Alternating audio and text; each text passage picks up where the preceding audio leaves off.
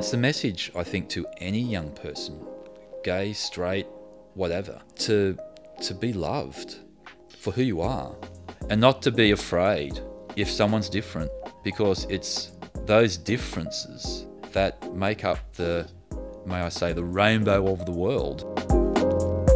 Hello, it's Donny here from Pastoral Formation Diocese of Parramatta. Welcome to another episode of the Soul Food Podcast, sharing life giving conversations and stories that nourish the soul. You know those meals that you never want to end because it was such a good feed? That's the feeling people's stories give us, and that's the sort of response we want you to experience after you listen to this episode. Hello, everyone, and welcome to another episode of the Soul Food Podcast. It's my absolute delight to introduce our guest today, Paul Harris. Paul is a parishioner in our diocese, in fact, and he's from Blackheath Parish. He serves there as part of the, the pastoral council in the parish, and he also happens to be a member of the Diocesan Pastoral Council, which is an advisory body and consultative group to Bishop Vincent uh, for the vision of the diocese. Uh, Paul has had an extensive background in adult faith formation or adult education for over two decades now, um, and that experience he brings to this conversation. So, welcome, Paul. Hello. Hi, Donny. Good to have you in this space. Thank you. Um, how are you feeling, mate? I'm feeling um, oh, a little bit nervous actually Yep. about uh, our conversation, but uh, that's all good. Yeah. Yeah. Uh, one of the ways in which we like to begin these podcasts, Paul, is we like to ask a food question, uh, being the Soul Food Podcast. Yep. So I wonder if we could put an interesting twist on it and and sort of explore if there is a food story that comes to mind that that captures some of your um, core um, your core spirituality, a food story that taps into a bit of who you are and the spirituality that you try and live by. Well, I think um, being up here in the mountains, uh, people love uh, the Sunday roast, uh, the the the the um, the gravy and the uh, the pork crackling, if if you like, um, during the middle of winter with the fire going and uh, all that. So I think for me, um, being up here, the Sunday pork roast would be my uh, go-to soul food. Yeah, yeah. And, and when you eat that food or you share that with others, what comes to mind in terms of uh, a bit of your story that's that's revealed through that, that pork roast? Well, I think you know, family would be first and foremost, and and gathering around the table. You know, um, it's such a great. Well, it's not even a metaphor, is it? But it's a great symbol of of community, of family, of. And I'm even just thinking about our Eucharistic table. Um, so much happens around the table, um, conversation, um, just the day to day, the mundane, the mundane, the controversial, um, the spiritual, um, and one of the things that table for me, especially we use this a lot in in my work, um, is that a table everyone's equal. You know, um, everyone sits at eye level, um, no matter how tall or small you are or short. You know, um, young or old. Um, by sitting around the table, is is something that's quite um, uh, welcoming. Um, that sense of community, but also I think that whole level of acceptance too. Uh, and and that to me, if I go into a bit of a spiritual side of things and, and through my through my work, um, that sort of sense that um, you know Jesus said, all are welcome. You know, um, and this is one of the the things that really, um, I guess, attracts me um, to being a part of the diocesan pastoral council or even the parish council is is Bishop Vincent's. Um, you know his his vision for the diocese, and he's constantly talking about being a place of welcome, being a place of inclusion, um, being a place where um, hurts are healed. Um, but and and sadly, um, there's a lot of people who feel very excluded um, uh, from our table, and that that's something that um, um, really tr- troubles me um, because you know I, I have felt excluded from the table um, over the years, um, still to, to, to do um, still do to a point, um, uh, but uh, that whole sense that you know um, of of table is what really um, I think um, symbolizes that whole sense of what our church is is is about. In our podcast conversation with Paul today, uh, he'll be touching on some themes that may prompt some of your own mental health journey. Um, and so we invite you to make use of the links below as places where you can find some accompaniment uh, for your own story as well. Um, Paul, for those who don't know you, uh, they might hear the term, you know, you're, you're, working in adult formation as a bit of a interesting and, and um, unique uh, uh, professional background. I wonder if you could trace for us um, a bit of your own background story and, and why life and faith is so important for you. Oh, look, that's a, a great question. And, and, look, it's something that I do, I do uh, like to talk about, I guess, because um, my my story, I, I look, um, I as a gay person, um, every gay person, and I'm, when I say gay person, I'm talking as a male. You know, there's you know the whole LGBTQI plus A um, acronym that's often used. Um, so I can only talk from my perspective.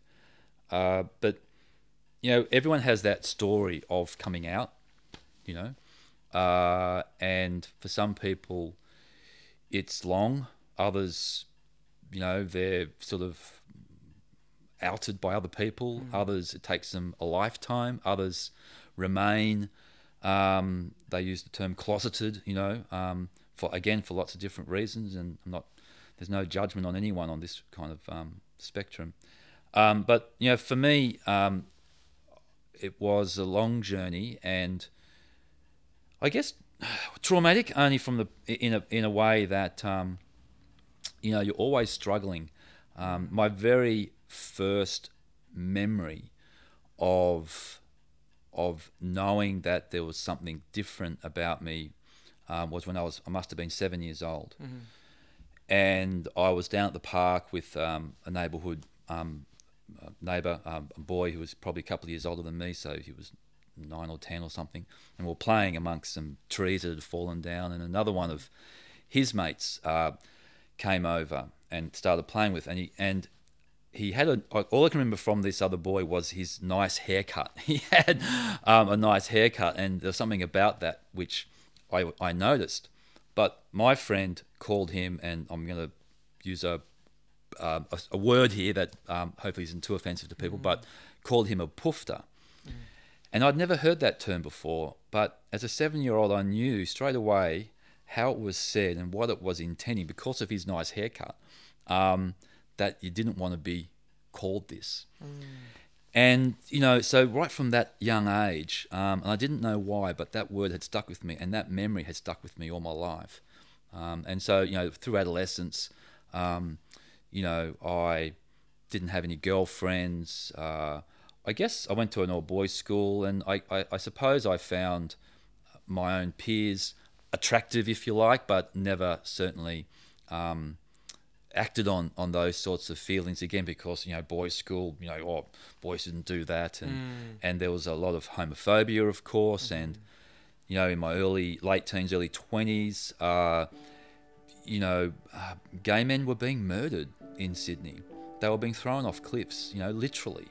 Um, so, and that was when I was starting to question myself. So all this is going on, um, and you're you as a young person who's developing, you know, their identity and trying to work things out, you know, trying to fit certain stereotypes and roles, and why haven't you got a girlfriend? Um, it's it's it's hard, uh, and then you know when you hear, you know, that language from the church, I suppose that. Um, um, you've got to be this and you've got to be that, and if you do this, you're going to hell. Again, all that, all that language that is is used, um, it, it sticks, mm-hmm. and it's and it's very, it's very, as I said, traumatic.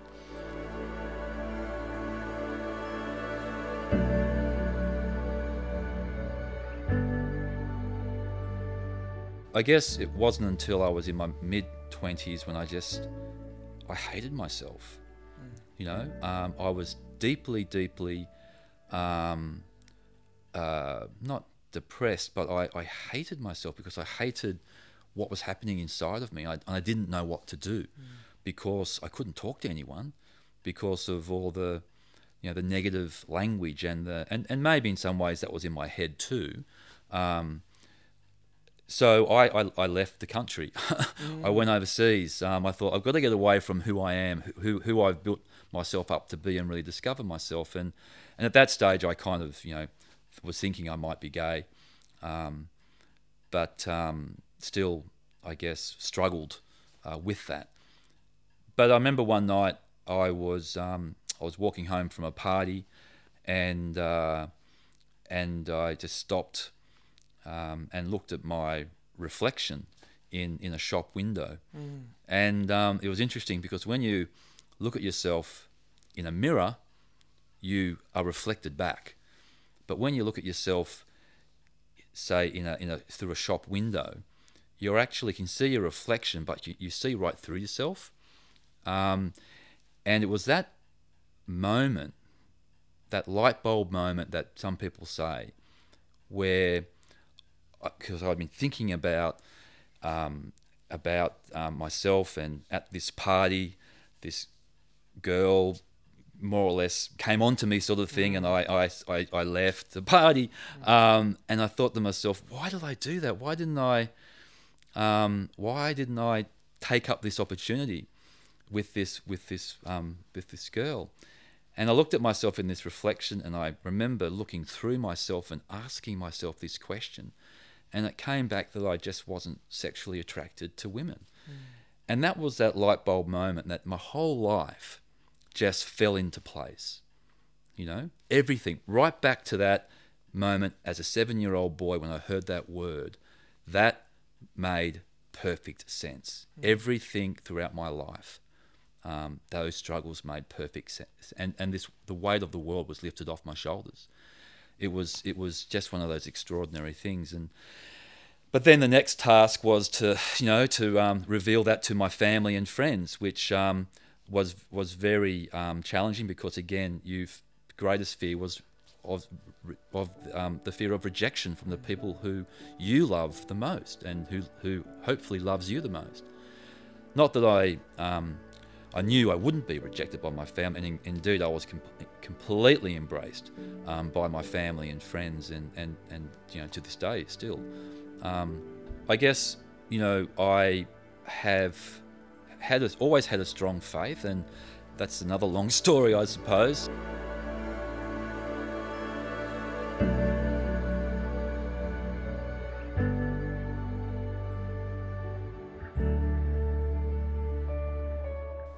It, sounds like from you know that, that sort of quick summary, which doesn't do your story justice, the way that you traced um, you know some of those uh, key steps in your journey so far.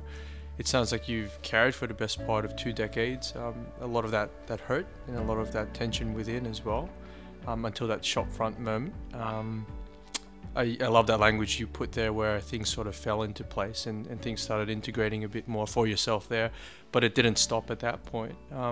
So I just wonder um, if you could trace back uh, in a similar way, what was it about the faith experience that accompanied you while you were feeling all that weight for those first 20 years? Um, what kind of things were helpful and wholesome um, for you um, as, you, as you leaned into, and from what I hear, that you, you held on to a sort of um, uh, a faith lens and a faith practice, a faith way of living?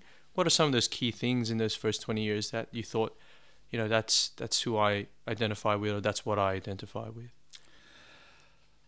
To be honest with you, I don't know. mm. um, I can tell you. Uh, I, I, guess I can. All I can tell you is is a story again, um, and you know, um, you can make sense of it or not. Um, but obviously, you know, growing up Catholic family, um, you know, go to church, um, altar boy, uh, taught by the nuns and the brothers, I suppose. Um, uh, uh, going to, yeah, I, I, guess I had, um, it can only be described as one of those transformation experiences when I was 15.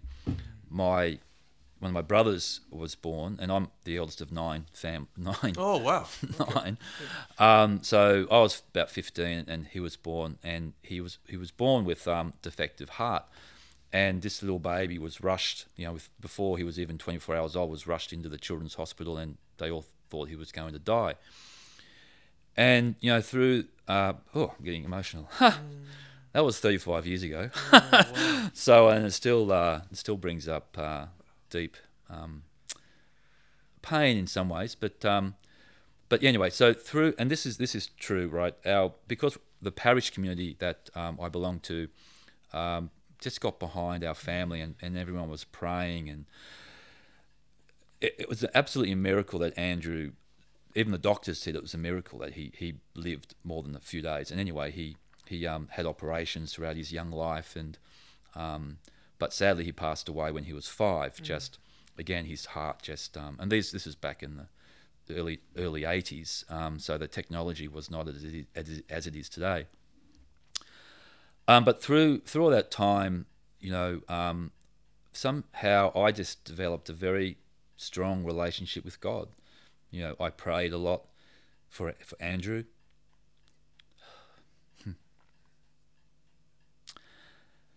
and um, cried a lot, as I'm doing right now, which is again I haven't done this for a long time. Mm. Um, um, and so I, I and uh, and and post and during school you know, school retreats, and I was involved in Antioch um, for a number of years, and my my faith really um, I really got into my my faith um, and the the experience. That's what I'm trying to say. The experience of of God um, in my life, I I got through through prayer, through um, the people I was with, um, and uh, and that has stayed with me all my life. Um, so, you know, I I, I, I pray often throughout the day. It's not necessarily you know down on my hands and not down on my knees, saying lots of our fathers and things like that. I have a, I think a, a, a good con- contemplative way of prayer. I, I, have a beautiful garden here. I love going out into nature. Mm. Um, I, I love reading uh, the scripture, uh, and I certainly uh, love uh, reading um, spiritual writers, I suppose, uh, and and uh, and things like that. So, no, I'd have to say, Paul. First and foremost, um, thank you for sharing that story with us, um, and that tender, tender experience with your your youngest younger brother, mm. um, Andrew. Um, that's a real privilege to, to be able to hear that in this space. Um, and I think it does it does name something there where, um, for me anyway, it's it's a sense that, that God with you, even in something that that seems a bit you know um, uh, painful, and I would even say um, that seems to be lacking hope. That there is that that sense that you recognize something there, and that's not meant to bypass the hurt of all of that, and and um, you know Andrew's passing, but yeah, for whatever reason you you sense something there. So that's what I was hearing in that story. Mm. Um, if if anything, I I wonder how has that then influenced the way you you hold other people's stories. Um, how has that shaped you? Uh, look, I think, and this is you know, interesting conversation where we are in this space here. You know, when you sit down and you you start talking to someone, um, and you hear stories, you, you never really understand a person until you give them that time, uh, until you until you listen to where they've come from, um, those those experiences, and I love talking to people.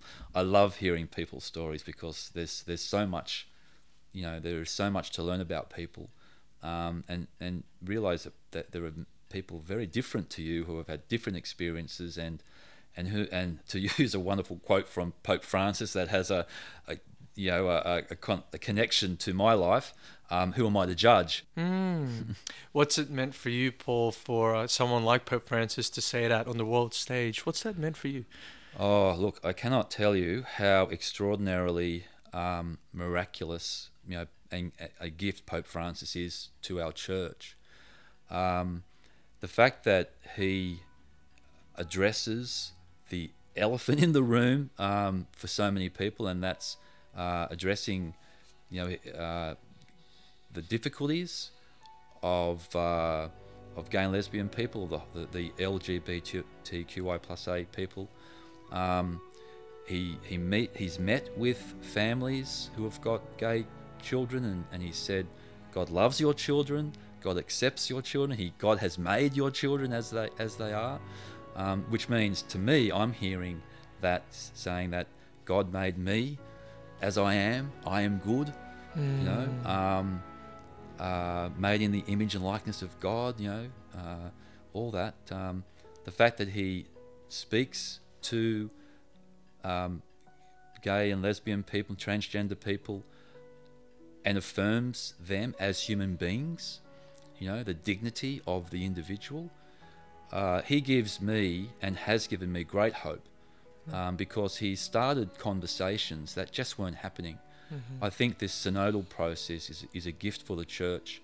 Even our plenary council that we've just had um, has certainly opened uh, doors and windows, even if it's just slightly, but it, but more so. There, it's been quite extraordinary.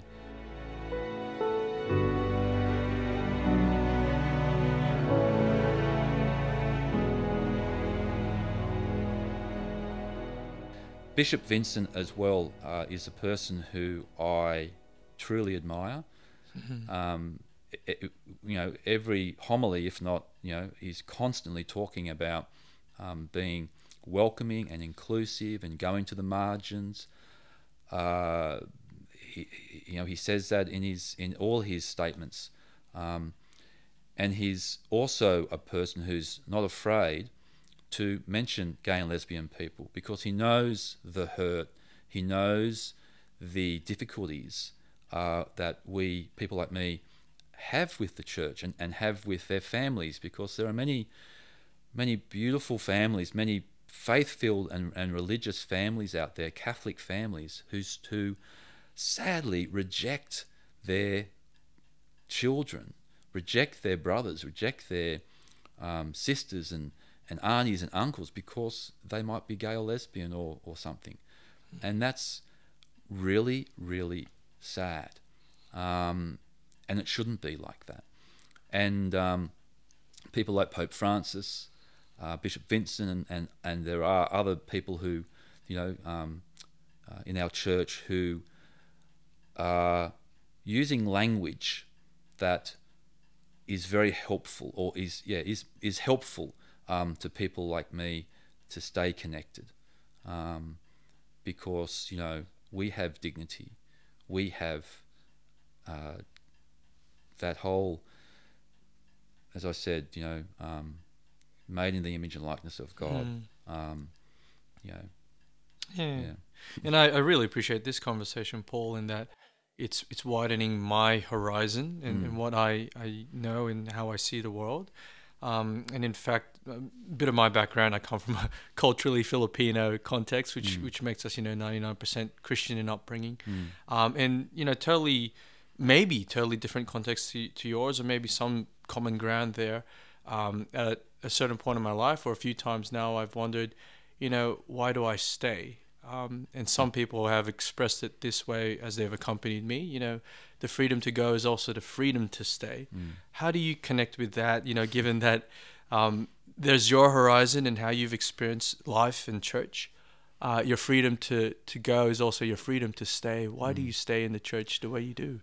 I've asked myself that many times, and um, and, I, and I'll, I'll, say again, Pope Francis was has been instrumental in that because it gives me certainly gives me hope, you know. Um, and there's a lot of people like me who are faith-filled people, you know, faith-filled people who love Jesus, who love God, who who has, um, uh, you know, that great connection, and that's to me what keeps me. I think, you know, you know, um, I, I, that sense of community aspect of church. I mean, I often say this that that many people th- have thrown the baby out with the bathwater. Mm. You know, um, they've they don't necessarily or they don't accept certain church teachings or parts of things, and, and I think most of us struggle with a, with all of that. Um, you know, and I'm not going to be specific about anything in particular, but but you know, p- um, people see often the church as a list of rules, do's and don'ts, and if you don't fit this, you're out. You know, um, and so because they reject church, and let's face it, look at the statistics. Mm. You know that the recent statistics, people are ticking no religion because they're rejecting not just the Catholic, they're rejecting church, that whole institution, um, because they feel it's not relevant to their lives. You know, so by rejecting the institution, they're they, they're throwing out you know as I said the baby with the bathwater. They're rejecting God, if you like, or their relationship with God, and that to me is is the greatest sadness. You know. Um, so um, what what keeps me is is is hope, um, and I'm and and it's the people. The people I meet in church generally are very welcoming, supportive. They love me because of who I am. You know, they don't put a label on on me, um, and so I feel welcomed. I feel accepted. I feel valued by the people in my community. You know, and I've met um, clergy, priests, and, and brothers, brothers and nuns who, who you know, we talk about what we're talking about, and I don't feel any any sort of stigma or any anything. Although, and there are times when the opposite has happened as well. And you know, I'm I'm talking to someone I know. Oh, this person, you know, doesn't accept me, doesn't accept this or whatever, um, and and that's that's really tricky. You're kind of walking this almost this this tightrope. You know, um, you're always going to be on your guard. Yeah. Um, and I know, you know, there's lots of people who um, who work in Catholic institutions, schools, and the diocese even, um, who are like me, Mm-hmm. um, but may not be as open as I am, like I am with you and the listeners today. And it's and when I said earlier I was very nervous about the conversation, this is I'm being very vulnerable here Yeah. um, and I'm very aware of that. But I think this is a really important conversation to have, which is, which is why I'm I'm doing this. people, there, there are people who can't be out, if you like, and that's that's okay. But that shouldn't be the case. Hmm. If we are truly a church that is meant to be welcoming and, like Jesus said, inclusive, mm-hmm. going out to those on the margins, those who feel hurt or or whatever it might be, you know, that that shouldn't be happening. Mm-hmm. You know, um, but it is, and that's the reality. But still, we we need to work harder at being places of welcoming, um, explicitly Yeah. you know. Um, so for me, going back again, long story. Um, what keeps me is is the people. Yeah. You know, is is the people who accept me. Um, but it's very hard when there are people who don't accept, and that's that's when you want to sort of go, you know what? Why bother? Mm. You know, I'm just going to join the many thousands of millions of people who have who have rejected church, um, especially if they're you know gay and lesbian, and just walk away. But at the moment, I'm uh, I'm I'm still there. Yeah. well, uh, Thanksgiving for two things at this point, um, Paul. Um, if we can sort of pause the conversation a little bit. Um, the first one, acknowledging the fact that you're being vulnerable in this space. I mean, what a great gift that is um, for me as, as someone who's sharing this conversation with you. And I hope, I, I genuinely hope that those who are listening, that that can be a gift for you too.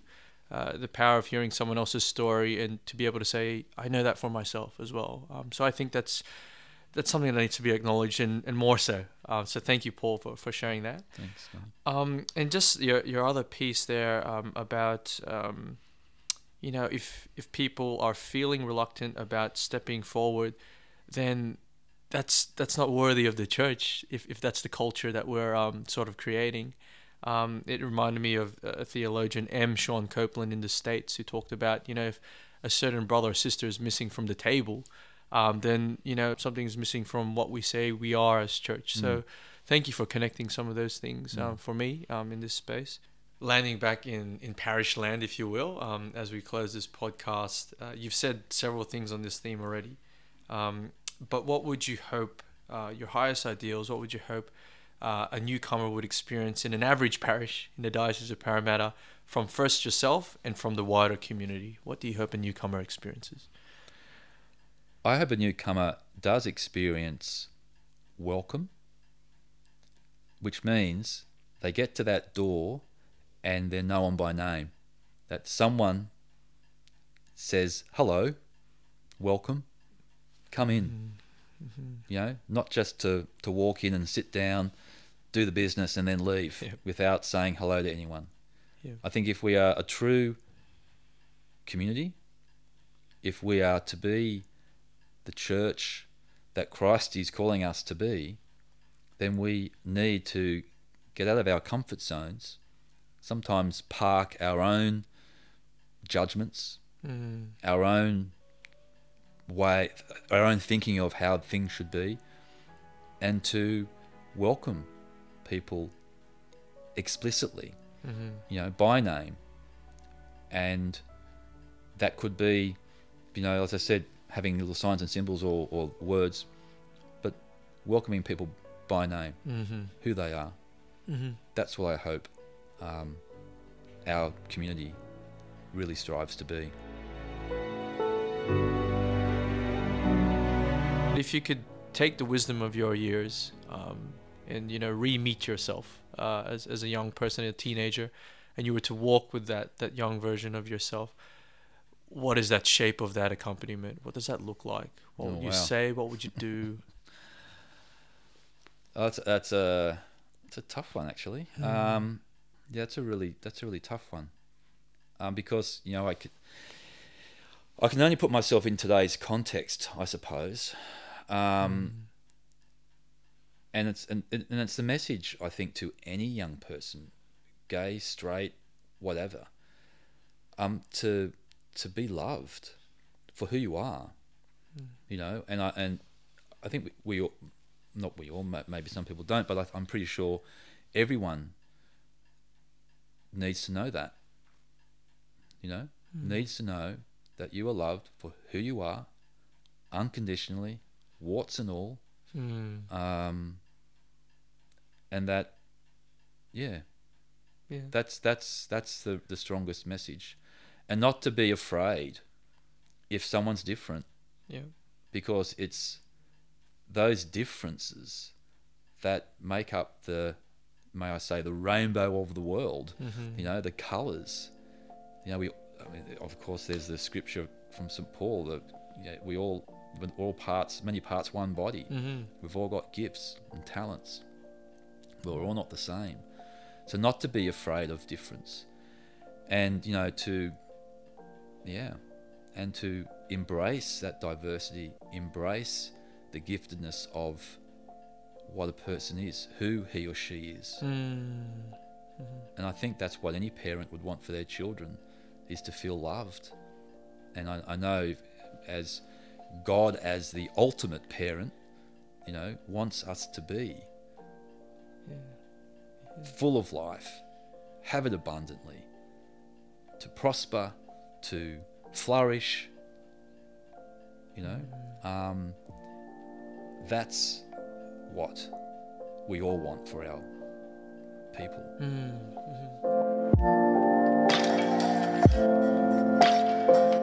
We hope you've enjoyed this episode of the Soul Food Podcast. Don't forget to like and follow us on Spotify or on your preferred listening platform. This podcast is produced by Pastoral Formation Mission Enhancement Team in the Diocese of Parramatta. All relevant links will be provided in the description below. See you at our next meal on the Soul Food Podcast.